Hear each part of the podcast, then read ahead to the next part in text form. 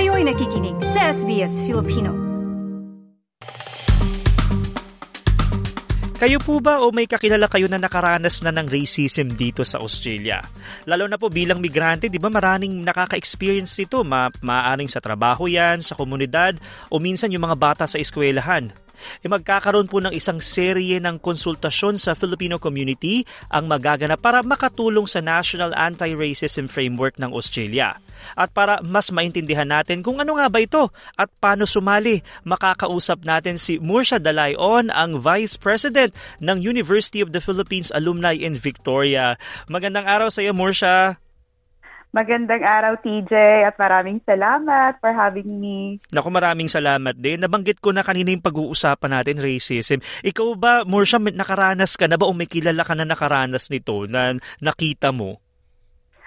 Um, meron naman akong naranasan, meron din akong na-witness, at marami na rin akong narinig ng mga karanasan ng, ng mga kakilala ko um, na pwede nating um, i-consider nga na, na racism. Mm-hmm. Magbigay ka nga ng sample na naka ano niyan, parang nakita mo or parang kakilala mo na nakaranas nito. Um, siguro yung itong example ko, um, para siyang ano, example ng tinatawag nating subtle racism um, na medyo mahirap i-describe, no? So, mm-hmm nung international student pa ako, nag-aaral pa ako sa sa uni, meron akong inattenda na seminar. Tapos dun sa sa at the end of the of the of the seminar, merong kaming may Q&A portion doon. Tapos yung isang staff ng university, siya yung sumasagot um, ng tanong. So pwede kaming pumila, pumunta sa kanya, tanungin kung ano may concerns namin with regards to our university requirements.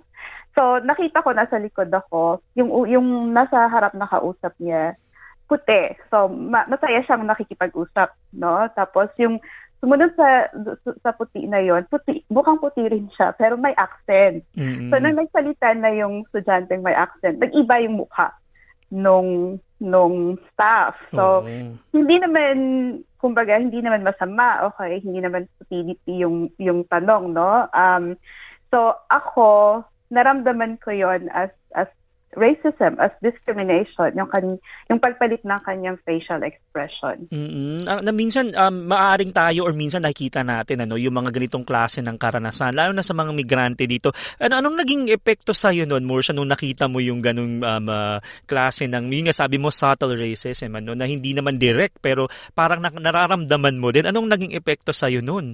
Mm, Um, I, I felt bad. Meron, medyo naawa ako doon sa um, kapwa ko estudyante rin kasi yun eh. Mm. Tapos alam ko na, na overseas student din siya. So, hin, it's it's a mixed feeling of paano kaya kung ako naman ang nagtanong um mm. ano kaya yung magiging reaction niya um so it's, it's so so dito natin makikita na yung yung racism is really a complex concept. Um, hindi, medyo may, may mga karanasan na madaling i-describe as, or i-label as racist and meron din yung medyo mag-iisip ka pa kung ano ba yon mm. um, at bakit ganon. Oo, may mga pagkakataon na ano nga ba yung racism at ano ba yung parang curious lang yung tao o parang hindi niya alam, ano? Pero bagaman ganun pa man, parang kailangan ng impormasyon, parang ganito yung kailangan. Itong gagawin ninyong uh, serye ng mga consultation sa Filipino community, pwede mo bang ikwento sa amin kung ano yung magaganap na um, konsultasyon na ito? Yes, so salamat sa tanong na yan, um, CJ. So, Um, background lang muna. So, oh, yun nga, meron tayong community consultations na gagawin with the Filipino community at pag-uusapan natin yung, yung tema nga ng racism. Um, but as a background, um, parte ito ng isang proyekto ng FECA, yung um, Federation of Ethnic Communities Councils of Australia, na nakikipagtulungan sa Australian Human Rights Commission um, doon sa pag-develop ng tinatawag na National Anti-Racism Framework. So, pag sinabi nating framework, para siyang roadmap. So, it's a set of um, uh, principles, key considerations, and strategies to address an issue. So, dito nga, sa, sa pinag-usapan natin, yung issue ng racism. So yung National Anti-Racism Framework, um, it's a, a way to end racism in Australia. At ngayon, um, gusto ng SECA at ng uh, Australian Human Rights Commission na gumawa ng konsultasyon sa ating multicultural communities in Australia. So ang UP Alumni Association in Victoria, napili tayo um, na mapondohan um, na uh, nag-facilitate ng ng usapan ng consultation with with the Filipino community on this on this topic. Um, so yung pag-uusapan dun sa consultation ay yun nga yung ano yung ating pag-unawa ng racism base sa ating mga naging karanasan o obserbasyon o mga narinig nating kwento ng mga kilala natin na nakaranas nito um, ano ba ang mga um, barriers na tinatawag doon sa pag-report. Kung halimbawa may nakita ko, ako naranasan siyang um, na, nakaranas ka ng racism, ano ba yung nagpre-prevent sa atin na i-report ito? Um, at ano yung mga mga iniisip natin na magandang solusyon mm-hmm. para nga ma-address at ma-prevent ang racism. Lalo na nga sa sa context natin na, na multicultural um, society. Oo, no, napakalaking bagay ng mga itong klase ng konsultasyon para malaman mismo mismo doon sa um, mga tao no ng uh, ng komunidad lalo na tayo sa Filipino community. Nabanggit mo yung framework na ito. Parang ito yung mag, uh, magiging uh, mapagbabasihan ng mga puli, pulisa no ng mga polisiya no ng uh, Australian government sa gagawin na ito. Uh, pero uh, Morsha, ikaw bakit ba mahalaga na tayo maging makisali dito sa ganitong klase ng mga diskusyon at talakayan lalo na sa Filipino community? Parang ako limbawa nagtatrabaho ko migrante bakit, ba't ko ba kailangan sumali sa mga ganitong talakayan? Well, napaka-importante nito kasi nga, tulad ng sabi mo, um, marami sa atin migrante, no? Pero maski yung mga pinanganak na of Filipino heritage, pinanganak dito sa Australia, maaari ring makaranas ng diskriminasyon or racism. So, importanteng malaman natin na at at matanggap na makita natin na yung nararanasan nating diskriminasyon realidad yan. Kasi minsan pwede nating i-question no na racism ba tong naranasan ko? Baka hindi naman. Um so importante maunawaan natin na may mga ganitong nangyayari. At itong mga ito ay hindi magandang pangyayari kasi may mga um, hindi magandang epekto nga sa atin. Um maybe not physical harm but you know, um, uh, pwede siya magkaroon ng negative impact on our mental health, on our self-worth. Um, kina-question na, pwede natin i-question kung do we deserve to be here um, um, sa, sa, sa lugar na ito.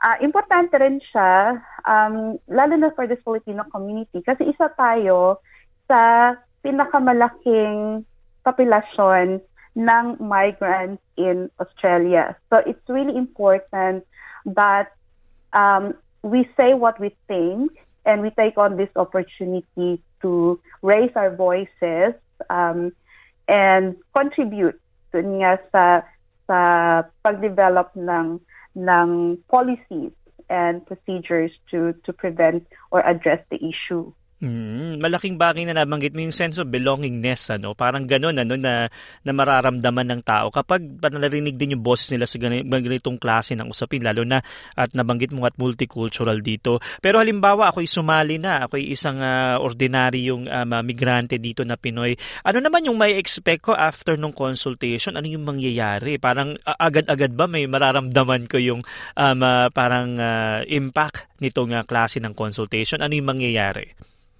siguro makakatulong yung uh, una, makakatulong yung you you you have that that um sense of belonging uh, na kasama mo mga kapwa mo Pilipino um, na, na pag-uusapan natin itong, itong uh, issue na ito. And then together, we will come up with a list of potential solutions that we will then bring up um, submit to SECA, and then SECA will then submit to the Australian um, Human Rights Commission. At pag yung so yung mga insights natin, yung pag-uusapan natin, mapupunta doon nga sa National Anti-Racism Framework. At yung framework na ito ay kailangan i-adapt yan ng gobyerno. Tulad ng sabi mo, um, the government will have to take that on on different levels. So sa sa local councils, sa, sa state government, sa federal government, um, kailangan nilang i-adapt kung ano yung man yung mga recommendations na, nang, na nanggaga, nanggaling dun sa mga community consultations na ito. So siguro, i- yung immediate impact is um, that feeling of being able to contribute um, mm-hmm. to this discussion. Um, yung importante rin yung long-term impact. So, mm. hindi, siguro hindi natin makikita agad-agad yung epekto, pero makakarating yan doon sa um, mas mataas na level nga of mm. policy making and implementation.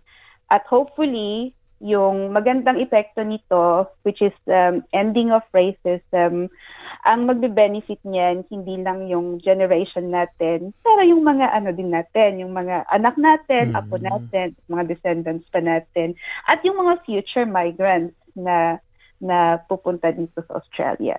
Oh, I hopefully no? hindi na mararanasan yung mga na hindi magandang karanasan natin. Mm, magandang nabanggit mo doon na meron kang um, uh, meron kang impact agad kahit hindi man immediate pero yung kontribusyon sa ganitong klase ng pagbubuo ng mga polisa ng uh, gobyerno ano. Halimbawa naman na interesado, nako paano bang paano ba sumali diyan at paano mag mabigay yung boses din ng mga kababayan natin? Yes, so meron tayong tatlong um, lugar, lokasyon kung saan gagawin yung consultation. Um, Una, so, so pwedeng pumili no, yung mga interesadong sumali. Um, una, meron gagawin natin sa Tambayan Restaurant sa, um, sa West um, sa 13th ng January. Um, yung pangalawa ay sa 20th of January. Dito naman tayo sa Southeast, doon sa Filipino Barbecue House. At yung pangatlo um, will be on the 3rd of February, doon tayo sa CBD. Um, so, to be confirmed yung, yung venue niyan. Pero nakaset na yung, yung tatlong um, that, dates na yon. Uh, so, pwedeng pumunta kung may mga interesado kasi ano din ito, um, limited yung yung um, slots, no? Mm-hmm. So, we're looking for a maximum of 15 participants para mas marami tayong oras, na-manage natin yung oras na magkaroon ng, ng diskusyon at lahat ng mag attend ay makakapag-participate. Um, pumunta lamang kayo sa website ng UP Alumni in Victoria.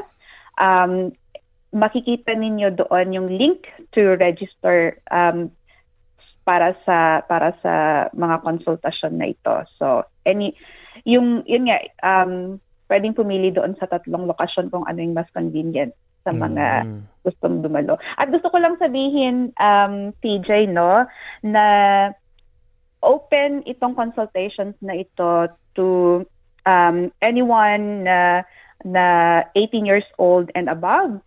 And regardless of visa status in Australia. So, mm, that's good. international student yan, new arrival yan, temporary migrant yan, um, pwedeng sumali. Mm, malaking bagay yun na lahat ay may boses ano um, at hindi pinipili. Parang dito pa lang ini-end mo na agad yung pagdi-discriminate ano. Napakalaking bagay. Maraming salamat Morsha sa pagsama sa amin ngayong araw. Yes, so ang website ng ang, ng UP um, Alumni in Victoria ay upalumnivic.org.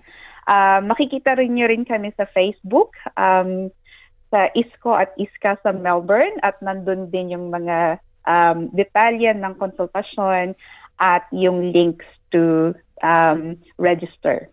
Ayan, ako narinig nyo ha, yung UP Alumni um, uh, at sa Facebook naman, ISCO at ISCA sa Melbourne. Pwedeng pwede nyo puntahan para makapag-register. Maraming salamat, Morsha. Maraming salamat, TJ.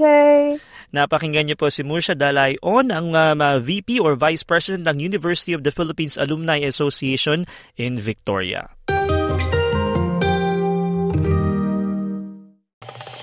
Nice yung bang makinig na iba pang kwento na tulad ito?